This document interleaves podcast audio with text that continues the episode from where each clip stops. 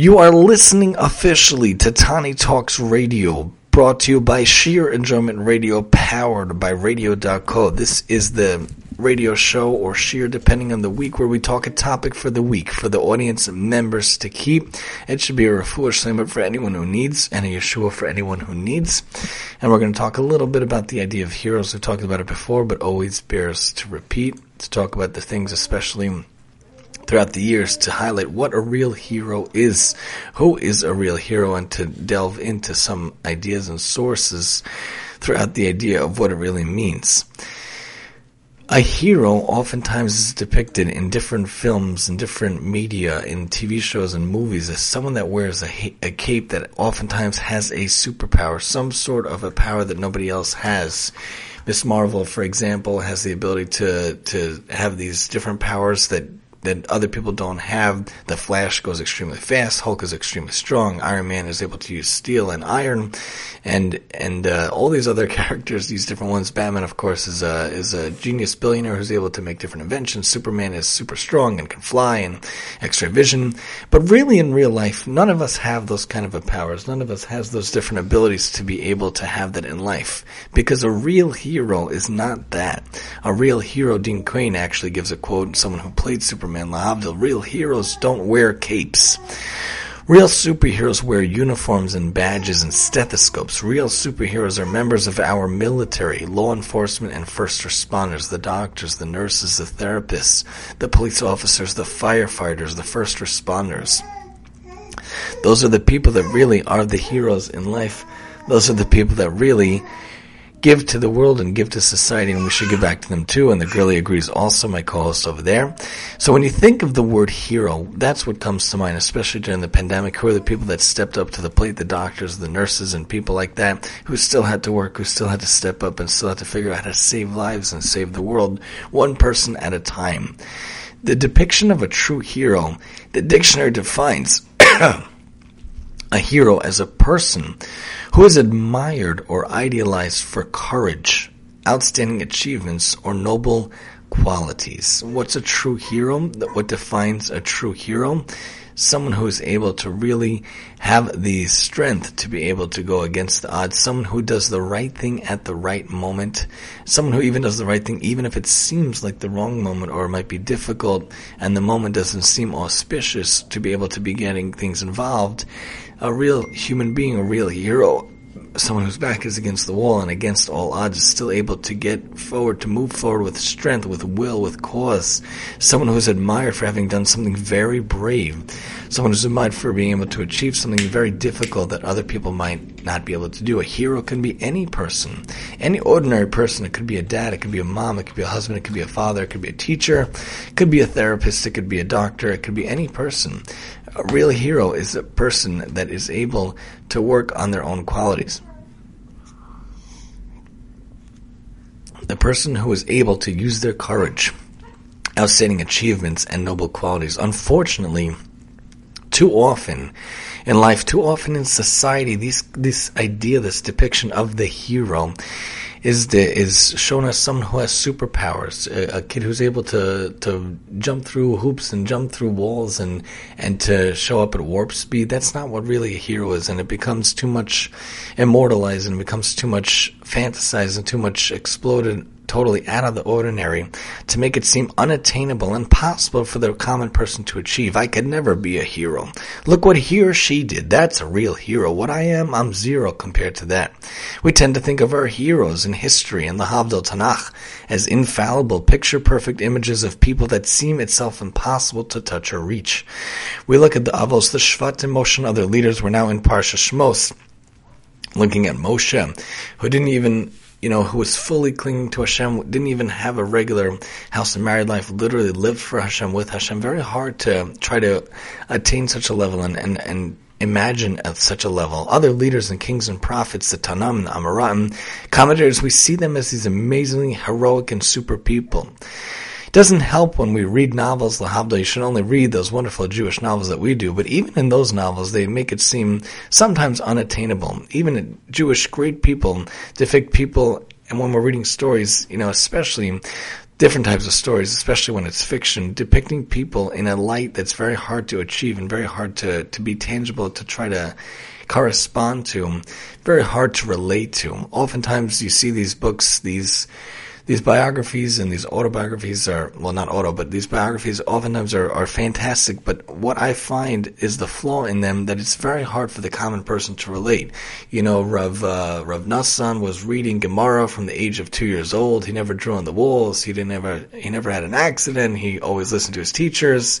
Stuff like that is very very difficult to relate to very difficult to understand and to and that's what i would say those kind of books you have to read with a grain of sand. You should read them for the inspiration but don't read them for the for the exact motivation how you and your kids have to live. You know that they were going to cheder at age one and a half, and they were sitting with all the other high schoolers. It's not stuff that we can relate to. We have to understand that things have to put things in the right aspect. They have to put things in the right limelight. We have to see that people are regular people.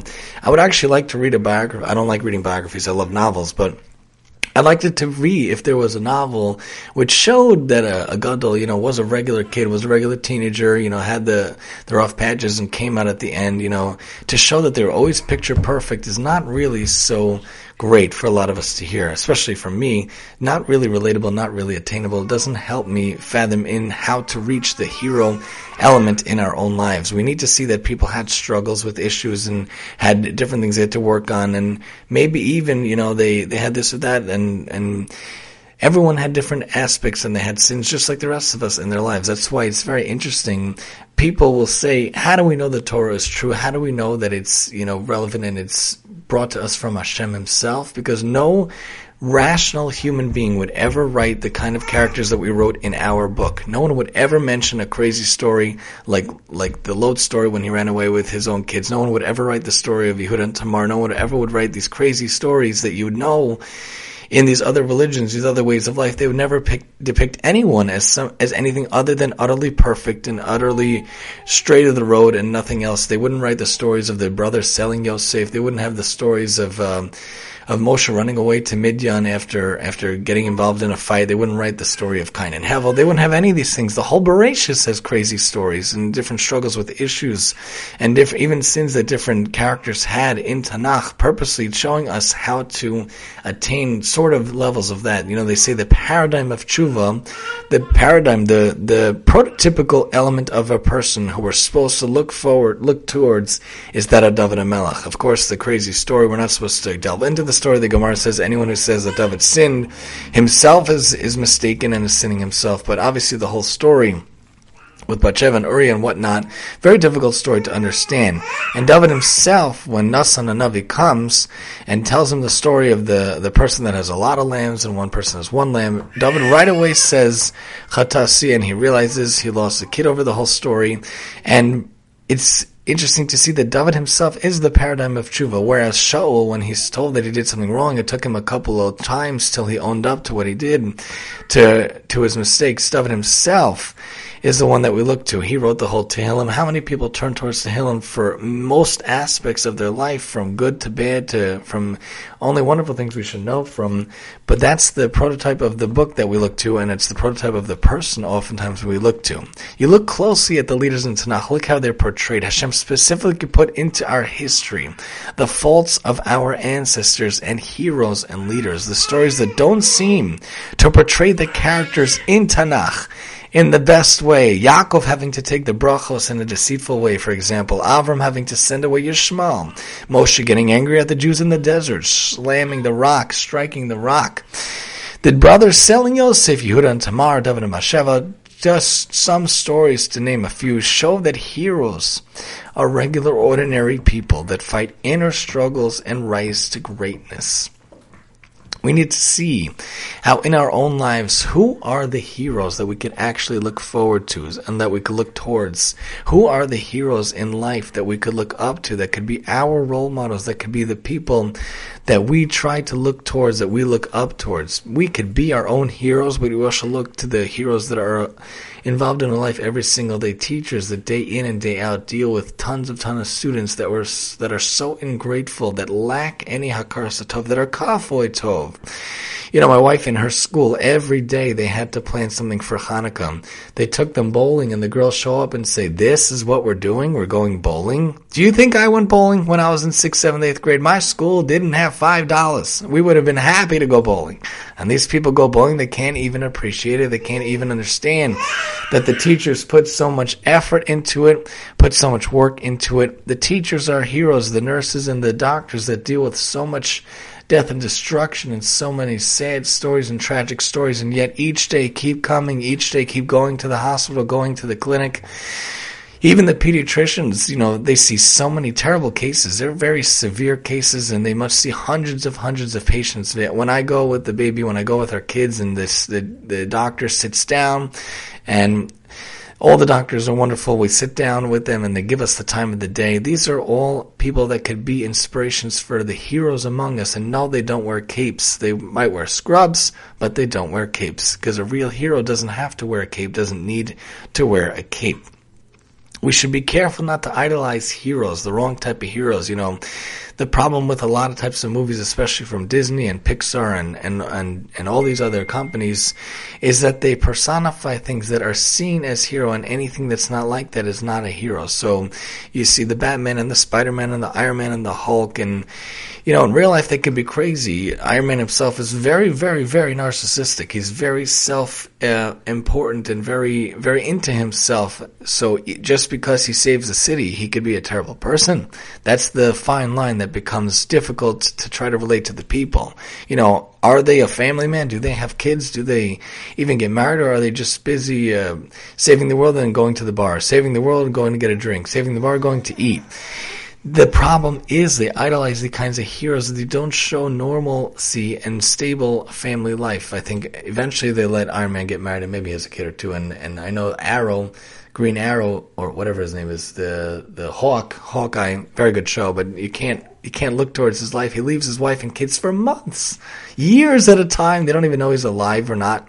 You can't look to these people to actually see the role model aspect. We have to look to the real heroes, the real people, the real heroes among us, especially in our society, the people that actually delve in the Torah and delve in the in the tzedakah and in chesed and in Torah learning throughout their lives day in and day out. And I would say the real best examples are not the people that are are only involved in it, but ha- find the right balance, find the proper balance. If a person heads up a chesed organization but is never home then who's taking the hit at the end of the day? And if a person is only home but never leaves the home and never contributes to society either, then society is losing out too. There has to be a fine line. There has to be a way to juggle and find the balance, the right work-life balance. You know, you can contribute for so many hours, maybe take a break for to be with your wife and kids when they come home, and then go back at night when everybody's sleeping when they fall asleep, and, and do what you can to contribute. There has to be a proper balance. You can't leave them for months, for weeks, and and days days on end, for hours on end, because they say chesed and tzedakah starts at the home. If the home suffers, then is there really tzedakah and chesed to begin with? We have to find the aspect to how to actually juggle it properly. A more relatable type of a protagonist. What we think of when we read stories and we see stories, when we're talking about heroes, not putting them on pedestals and high planes when that's not the case in real life, especially because it doesn't show proper aspects to how to really be a good husband, how to really be a good dad, which are the things you're supposed to take home, or be a good mom, or be a good wife just because you go save the world, but then you're you're neglecting your kids and they're neglected and God forbid abused and not taken care of, then they're going to be messed up for life. Who's the hero then? The more relatable type of hero would be that of the every man, every woman hero explained by Wikipedia. Every man in literature drama is an ordinary individual with whom the audience is able to easily identify, not someone whose hands turn to ice, not someone who's able to jump through walls, not someone who the only thing he has to worry about is kryptonite, not someone who has a gazillion dollars and makes every invention under the planet, not someone who's bitten by a radioactive spider, you get the drift.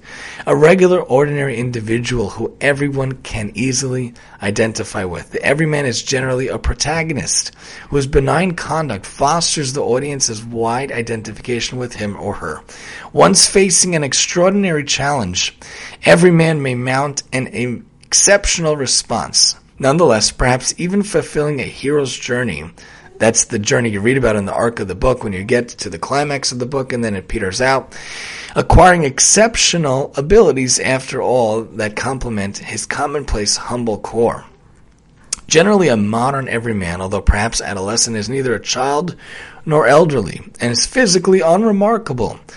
If you take away the magic from Harry Potter, he is an ordinary, very ordinary kid who starts out 11 years old and he goes on this journey where he matures and, and deals with a lot of death and destruction around him. If you take away the magic element, there's a lot of elements that he had to come to terms with. He had to learn to not have parents and to rely on friends and they talk about friendship and loyalty and courage and bravery all wonderful elements to really relate to and he had no real model for parents except for weasley of course who's his best friend so weasley's parents which end up becoming his in-laws. But in general, you know, you take away the magic, there are very strong messages involved in the book. Obviously, that's not a Jewish book, but just an example of bravery and courage and loyalty and and honesty and difficult decisions. I'm sure there's a hundred other verbs my wife could think of because she's even better into Harry Potter than me. But you think about the person going on the journey, and it's a full 360 because it's a full journey through seven years until he finally gets to the the the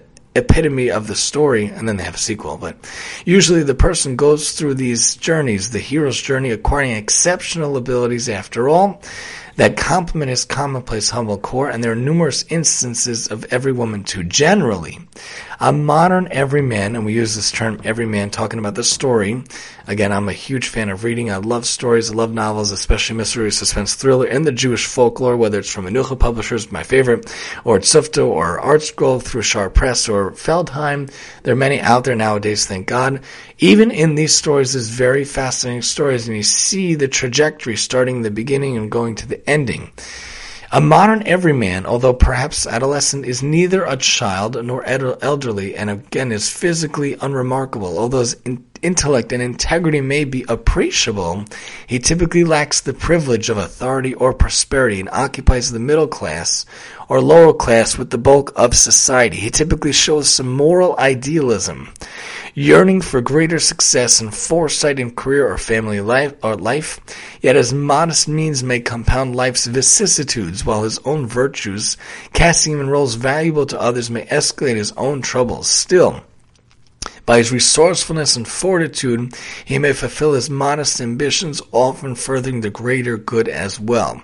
So the regular per- person and regular story and regular society that oftentimes is thrown into the mix, thrown into the picture, which is the story and setting for many, many, many, many books out there. This is the character that can be more re- realistic and more relatable to everyday life. Average Joe comes across a situation. How is Average Joe going to respond?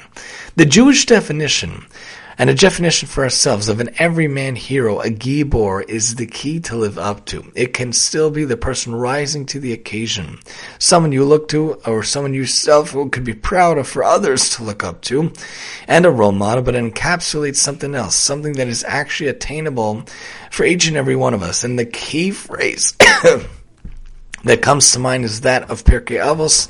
We're going to, God willing, come to this in a couple of weeks when we come back from hiatus on the TTPA Tani Talks Pirkei Avos, God willing, when we come to Perek Daled, chapter 4 on season 6, Ben Zoma Omer, very, very famous from Mishlei. Ezehu Gibor, Hakovish Yitzro. No, the actual pasuk is from Mishlei, but Ezehu Gibor Hakovish Yitzro. Who is the really strong person? Who is the really heroic person? The person that has to uh, subdue, fight his evil inclination. It is much more difficult to conquer traits than it is to build cities, because one takes physical fortitude, the other takes spiritual, emotional fortitude. The person that has been battling alcohol his whole life, battling drugs his whole life, battling what, battling whatever comes his way, whether it be gambling or the internet or his phone or the substance or whatever it is. Everyone has what they have to fight and work on. The person who is working on that, that's the real definition of Gibor, not the Samson who has this, the muscles of uh, 15 men in one person, the actual spiritual muscles the real hero is the one that fights his evil inclination every day, and we know that the Gemara tells us the Yetzer Hara threatens to kill a person every day. The only way he could rise up and try to beat him even one day, let alone try to beat him every day, you gotta take one day at a time, is because of Hashem. The proof is, how do we know this? Tov erach apayim gibor Moshe baruch ir, because the pasuk in Mishlei says, "He that is slow to anger is better than the mighty, the physical mighty, and he that rules his spirit." Is stronger than he that takes a city. Key proof from Mishlei. The strong person is not the bodybuilder, is not the weightlifter, is not the Superman that has 15 muscles and biceps since he was created in 1942 by Shuster. It is the person that's actually inner strong, has the inner strength, the inner conviction, the moral fortitude to actually stand up to a situation. All your, a very small example, all your people around you at work leave at 220 p.m. For example, I work for the city, and we have the hours of eight to three. And uh, some people leave at two twenty, some people leave at two thirty. In the summer, you're supposed to leave at two forty. Everyone in the building leaves at 2:20. What do you do? Your contract says 8 to 2:30, 8 to 2:35, but nobody's going to know. It's not written down. Everybody signs out at lunch anyway. What are you going to do? Do you go when everyone goes? If everyone jump off the bridge, would you jump off too? You have to be your own individual. You have to be your own gibor, your own strength, your own hero of your own situation. Obviously, it's much easier said than done, but you stay till that 2:30. You stay till that 2:35 every day, even though every person walks by you, every person says goodbye, every person says goodnight. Not so easy in practice, but that, if you're able to conquer even one day, that is the heroic stance for the day. That is the heroic ability for the day. Another situation. You're a teacher of uh, 50 students, easily taught, easily done in my wife's situation. She's a teacher. You have a student that is nasty beyond belief, and it takes the most inner strength and the most inner conviction in your life to not give back a biting response. These kids, they're hormonal, they're emotional, they're 12 years old, 11 years old, maybe 13 year old if you're that unlucky. What is your response? You could easily say something in the heat of the moment. You could easily say a response. You could bite back. You could say whatever you want in response. What do you say in response? My wife has a lot more patience than me, and I'm sure in most situations she'd be able to be able to do that. But an average person, an ordinary person, taking out of the picture myself, my wife, or anyone else we know, what would you respond to this person saying nasty comments, mean comments, not just the bowling trip, but day in and day out? I hate you. You're a terrible teacher. Why are you bothering me? Why are you teaching me? I can't do this. I'm going to tell the principal. I want to tell my parents. My parents are on the board. They pay your salary. You can imagine all the things they say. What is your response? If you don't respond, that's great. Also, if you respond softly, that's even better. And if you respond calmly without recapitulating anything, that is the most heroic response, and that gets a big round of applause silently, even though nobody's going to give it to you.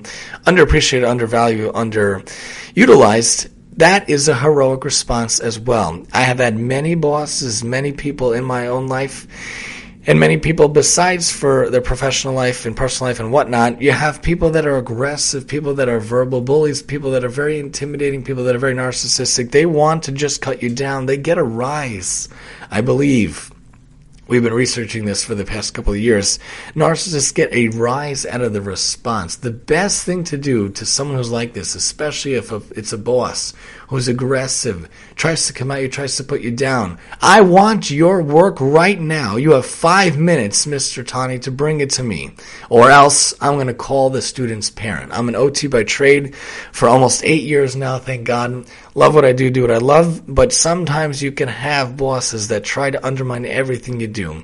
You have a person that says, I want you taking them during math, not during reading, not during writing. Mind you, you have to juggle eight kids a day, five days a week. You have to have 40 sessions. You have to try to figure out everyone's schedule. The school has 850 kids. The school has 700 kids. It has 1,000 kids. You can't please everybody. Some kid is going to have to be taken at some point from writing, from math, from reading.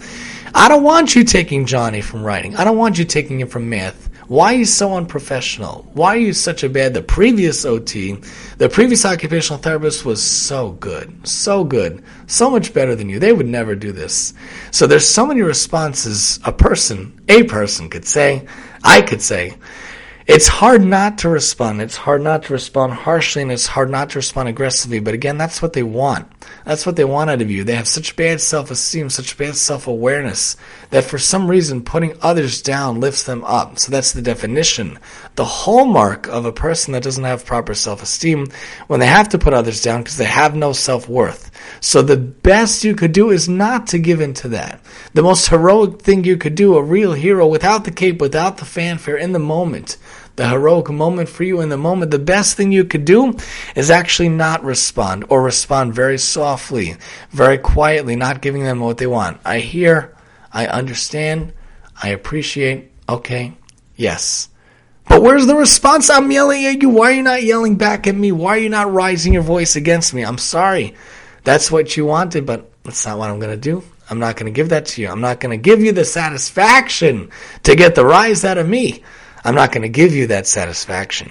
A person who's able to subdue any evil inclination, whether it be the biting response, whether it be the heat of the moment, oftentimes they'll get emails or messages that are so uncharacteristically nasty for no reason. You know, we work for many organizations, many different side jobs that we're just trying to help the cloud, trying to help the world it's not even mine. I'm, I work on behalf of many other people where I'm trying to, to add to the world. What is it your business? What is your problem that you're trying to be nasty to me? It's not me. I didn't create this. You know, I didn't start this. I'm just trying to do a service for you.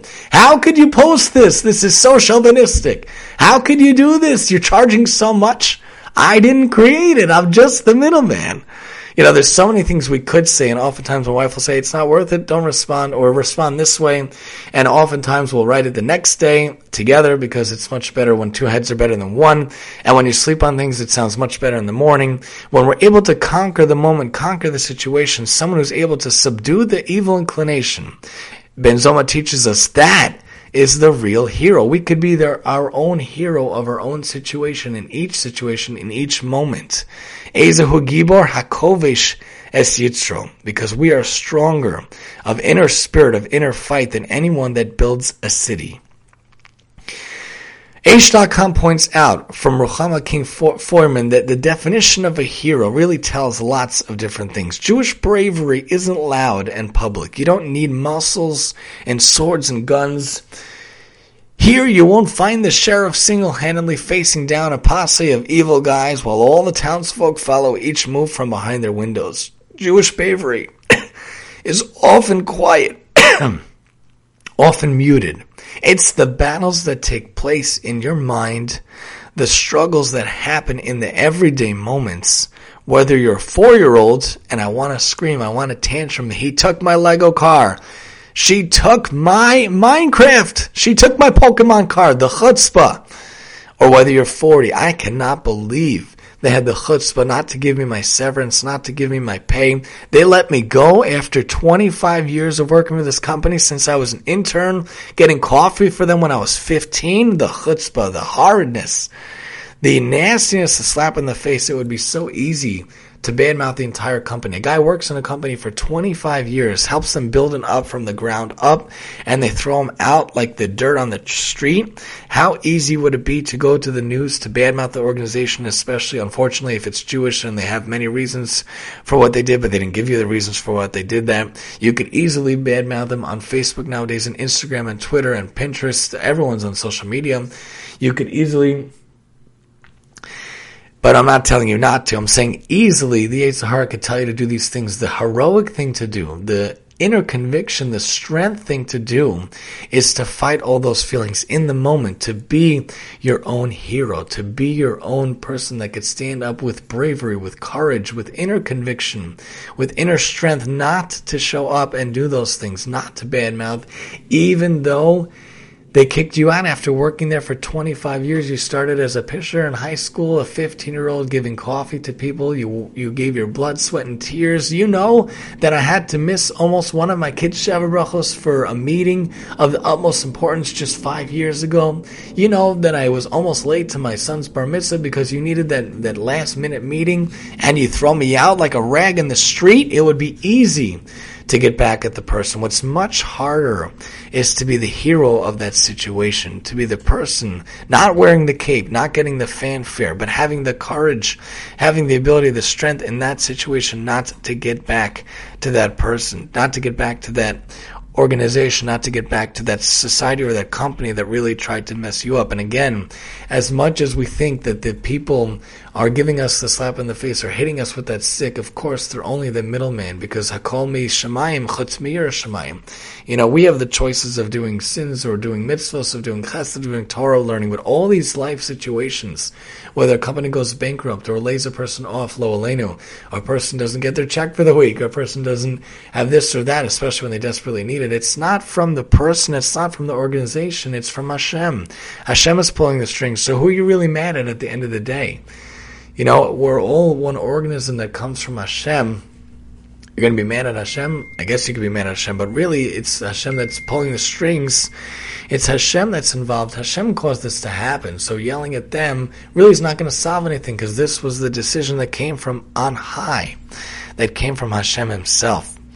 Legends of the Jews point out a person like Moshe Rabbeinu deserves more praise for unusual strength of will than for his natural capacity. For if a person can transform an originally evil disposition or an evil response, an evil setback, and an evil response a situation into a noble, exalted character, that's a wonderful thing to be able to do because there's a very famous medrash, a very famous story that is uh, is interesting to think about. After the wonderful exodus of the Israelites from Egypt, and this comes from Legends of the Jews, but I believe it comes from elsewhere, the king of Arabia sent an artist to Moshe to paint his portrait, that he might always have the likeness of the divine man before him. He wants a picture of Moshe to put next to him Obviously, we're not supposed to do that. We don't even know the burial place of Moshe because it's not supposed to be turned into a shrine. The painter returned with his handiwork, and the king assembled his wise men, those in particular who were conversant with the science of physiognomy. Physiognomy. He displayed the portrait before them and invited their judgment upon it. The unanimous opinion was that it represented a man covetous, covetous, covetous, I think covetous, haughty, sensual, in short, disfigured by all possible ugly traits. The king was furious, was indignant that they should pretend to be masters in physiognomy, seeing that they declared the picture of Moshe, the holy Moshe, who we just start reading about this parsha, Parsha Shemos here in January, the holy divine man, to be the picture of a villain, they defended themselves by accusing the painter in turn of not having produced a true portrait of Moshe, else they would not have fallen into the erroneous judgment they had expressed. But the artist insisted that his work resembled the original closely. Unable to decide who was right, the Arabian king went to see Moshe himself, and he could not but admit that the portrait painted for him was a masterpiece. Moshe, as he beheld him in the flesh, was the Moshe upon the canvas. There could be no doubt but that the highly extolled knowledge of his physiognomy experts was empty twaddle. He told Moshe what had happened and what he thought of it. Moshe responded, Thy artists and thy experts alike are masters, each in his line. If my fine qualities were a product of nature, I were no better than a log of wood which remains forever as nature produced it at the first, unshamed Unashamed, I make excuse me, I make the confession to thee that by nature I possess all the reprehensible traits thy wise men read in my picture and ascribe to me perhaps to a greater degree even than they think. But I mastered my evil impulses to be a strong-willed person, to be a gibor, and the character to be my own hero, and the character I acquired through severe discipline has become the opposite of the disposition with which I was born. Through this change wrought in me by my own efforts, I have earned honor and commendation upon earth as well as in heaven. So Moshe says that he's born a certain way. Nature versus nurture is always the question in psychology, sociology, a question for the ages. A person could be born a certain way, but they have to work on themselves for years and years and years throughout their life to change it. Because the hardest thing to do is to change a trait, not to build a city. Ezehu Gibor Akovish Yitzrom Tov Gibor Ruach Miloched Ir, or whatever the phrase is. They're working on yourself is what's difficult for him and what's difficult for a person. You have to work on it every day because the Gemara in Sukkah points out, Reish Lakish said, we said before, a person's evil inclination overcomes him every single day and seeks to kill him. As it says, the wicked watches the righteous and seeks to kill him. It comes from Tehillim. The wicked here is referring to the wickedness inside one's heart. If not for the Holy One, blessed is He, is not for if not for Hashem Himself, who assists him with the good inclination, he would not overcome it. As it is stated, the Lord will not leave him in his hand, nor suffer him to be condemned when he is judged, as Tehillim points out. So the question then becomes, and I ask you and we ask ourselves, who then is a real hero? The one who fights the inner battles or the battles all around them in their own homes and their own lives. The real heroes are the ones we don't hear about, we don't see, we don't know about, who struggle with the daily battles and the daily fights, literally and figuratively within oneself and within one's surroundings and life situations. Others may struggle with illnesses, physical or mental afflictions, addictions, wants, and relapses. We wouldn't even know it. They struggle silently in their own lives, in their own homes, behind their own four walls, never really knowing what goes on in people's houses and behind closed doors.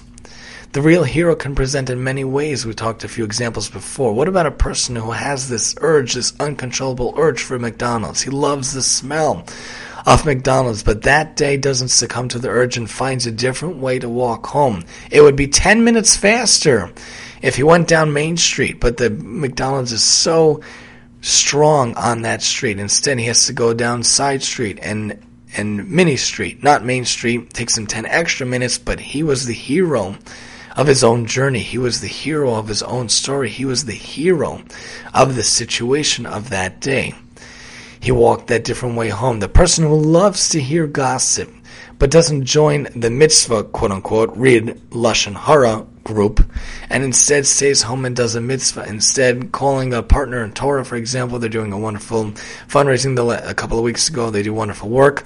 So instead of, for example, instead of joining the mitzvah meeting, which is really a Lashon Hara meeting anyway, and instead stays home and does a mitzvah, or gives to an organization, or learns a daf, or learns the Shtei that hour that he would have wasted talking to hear the community gossip, even though it's supposed to get together for, uh, making pekalach for people. What do they do the whole time in that meeting in uh, in Johnsonson town, a, a, town I made up? Really, they just gossip and schmooze about the town. So by skipping that meeting, he just saved himself from being over like a thousand, like uh, seventeen lavin, seventeen averos, as the Chofetz Chaim points out. Instead, stays home and learns that daf. He turned that hour from a lashon hara avera hour into a mitzvah hour. He was the hero of that hour, the hero of that situation. He took his inner strength, his inner conviction, was the hero himself, and was able to turn it around. What about the parent struggling with many little kids going crazy after a day of school, trying to make dinner, and she suppresses the anger and annoyance at the children? Or the lone officer who had the ability, who had the capability, he could easily just added 0.1% the the buyer wouldn't have known. Instead of three percent for their house loan, it could have been three point one percent. He told them it was going to be down from three point five. He's still saving them 0.4. Would anybody know? I just add one point one percent. I'll make an extra five grand for the sale. The buyer won't know. The homeowner won't know. What's it going to hurt them? No one has to know. If it doesn't, if no one knows, it doesn't hurt, right? But he, but he suppressed that urge to make that interest, to make that money and he gave them that 3.0%, not taking any extra for himself, that is also the hero at work. Nobody knows about it. Nobody knows about that struggle, about that inner battle that the that uh, Joe had that day with his clients, the the Schmendersons. But he was able to suppress that urge and to suppress that ability to take that extra interest, that 0.1% that wouldn't have even chalked up to much more, but for him would have been a kickback, but he didn't take it in the end. He easily could have made thousands, but he didn't. And that overeating foodie who resisted the urge to go by and eat in another food shop that day. Another food shop that day. All these are examples of the real heroes within and among us. The person fighting against all of their urges, against all of their wants, the one who stand up every day as a soldier in the army of Hashem to take the evil inclination down. These are the people who are the real heroes, the heroes that are really us. We just don't realize it. We just don't know it yet. You look at the de- the definition of a hero, it's a central character. A hero like thyself, as Joshua points out, a brave person, a mighty person, a strong person, a bold person, a courageous person. Someone who has valor, someone who has might, someone who has courage and heroism, someone who has nobility. excuse me, someone who has nobility in them, someone who has honor in them, someone who's able to sanctify the name of Hashem, to manifest fidelity to religion by noble deeds the person who is able, Mishle points out, Tov Erach Apayim Gibor Moshe Baruch Melochet we talked about in the beginning, greater is the withholder of his wrath than the hero, and the ruler of his spirit, the conqueror of his evil inclination than the conqueror of a city. Gibor also is allusion to Gavura, the Ohr HaChaim points out in Shemos, it's an allusion to heroism, to bravery. Yitzchak teaches us about Gibor, about Gavura a strength and heroism also to be able to take the the mantle from Avram and bring it to Yaakov. Oftentimes he's seen as just the link in the chain, but he had to have the strength of character to be his own person to begin with. There are different kinds of temperaments that Pirkei Avos points out. Also, Arba Middos Bedeos, God willing, we'll get to it in chapter 5. Kasha Lichos, V'noach Lirtzos, Chasid Noach Lichos, V'kasha Lirtzos Rasha. The person who it's hard to become angry and easy to be appeased. This is the best type of quality. I don't have it. Not many people have it. It's very hard to get that level. We shall be zocha to get that level one day, but it's person who it's hard to make angry, but easy to appease. That's the, that's the best type of a person. Think about Hillel. You know that Hillel was bothered on Erev Shabbos once by a guy who came, the Gemara talks about, the Talmud talks about, and asked him like hundreds of questions. You know how busy like Friday is for the rest of us, for the regular people among us. Kal vachomer for Hillel, who was a great, great sage during the times of the Talmud, didn't actually make a lot of money. And when he went into the study academy, he had to give half his money to tuition and half to his family. One time he had no money. He went to the roof in the br- brutal cold weather and he almost had frostbite. They see his form on the roof. They drag him down in the morning and they have to bring him to the fire and they let him come into the study hall after that. This Hillel was tried to be made angry by this um, by this shnuk, this shmendrik, this no goodnik on Erev Shabbos just to test his patience. And the Gemara talks about and testifies how Hillel answered him again and again. Why do Babylonians have round, round heads? Why does an esrog look like this? Why does it look like that? Different different questions. I don't remember the examples, except for the head one. But they tried to make him angry and he wasn't able to be made angry. Someone who's able to conquer that, that's a really heroic person. That's a really strong person. We gotta be brave as a lion, as Avos points out elsewhere. Yehuda ben Tema teaches us to be Gibor Ari. Brave as a lion. We just read Vayechi last week, my bar mitzvah parsha, my birthday parsha. One of the brachos talked about is Yehuda. He's like a lion. You know. Gur Aryeh Yehuda. Yehuda is like a lion, strong like a lion. The royal family is like a lion. You have to be brave and strong like a lion to do the will of Hashem and to be able to conquer these different situations, to be the hero of your own story.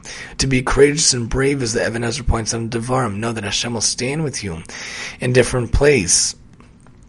And that you have to take the strength of character to be able to do what you can. The improvement of moral qualities talks about how you have to subdue your soul's anger and prevail upon nature to restrain it, to be a noble person and an exalted person, to be gibor and milchama, be a hero in the fight. And the Ohr HaChaim points out in Devarim also that the hallmark, the conduct of the Jewish people that's really proper, depends on its ability to vanquish its evil urge. Our verses come to remind man as soon as his soul leaves the celestial spheres and comes to the body, comes to the human, he must be prepared to struggle with the Yetzer Hara in every form and facet possible. They have to be involved in a milchama, a war, a spiritual war, our whole life. This is what's talking about, where you have to be strong enough to conquer temptations, to conquer your, your evil inclinations throughout your life. Not a military hero, but a person, as Ohr HaChaim points out also elsewhere, a war where you have to go against the inner nature. The evil urge is extremely tough adversary. and It's there every single day, stronger than most human powers, but Hashem helps to show that you have the ability to stand strong.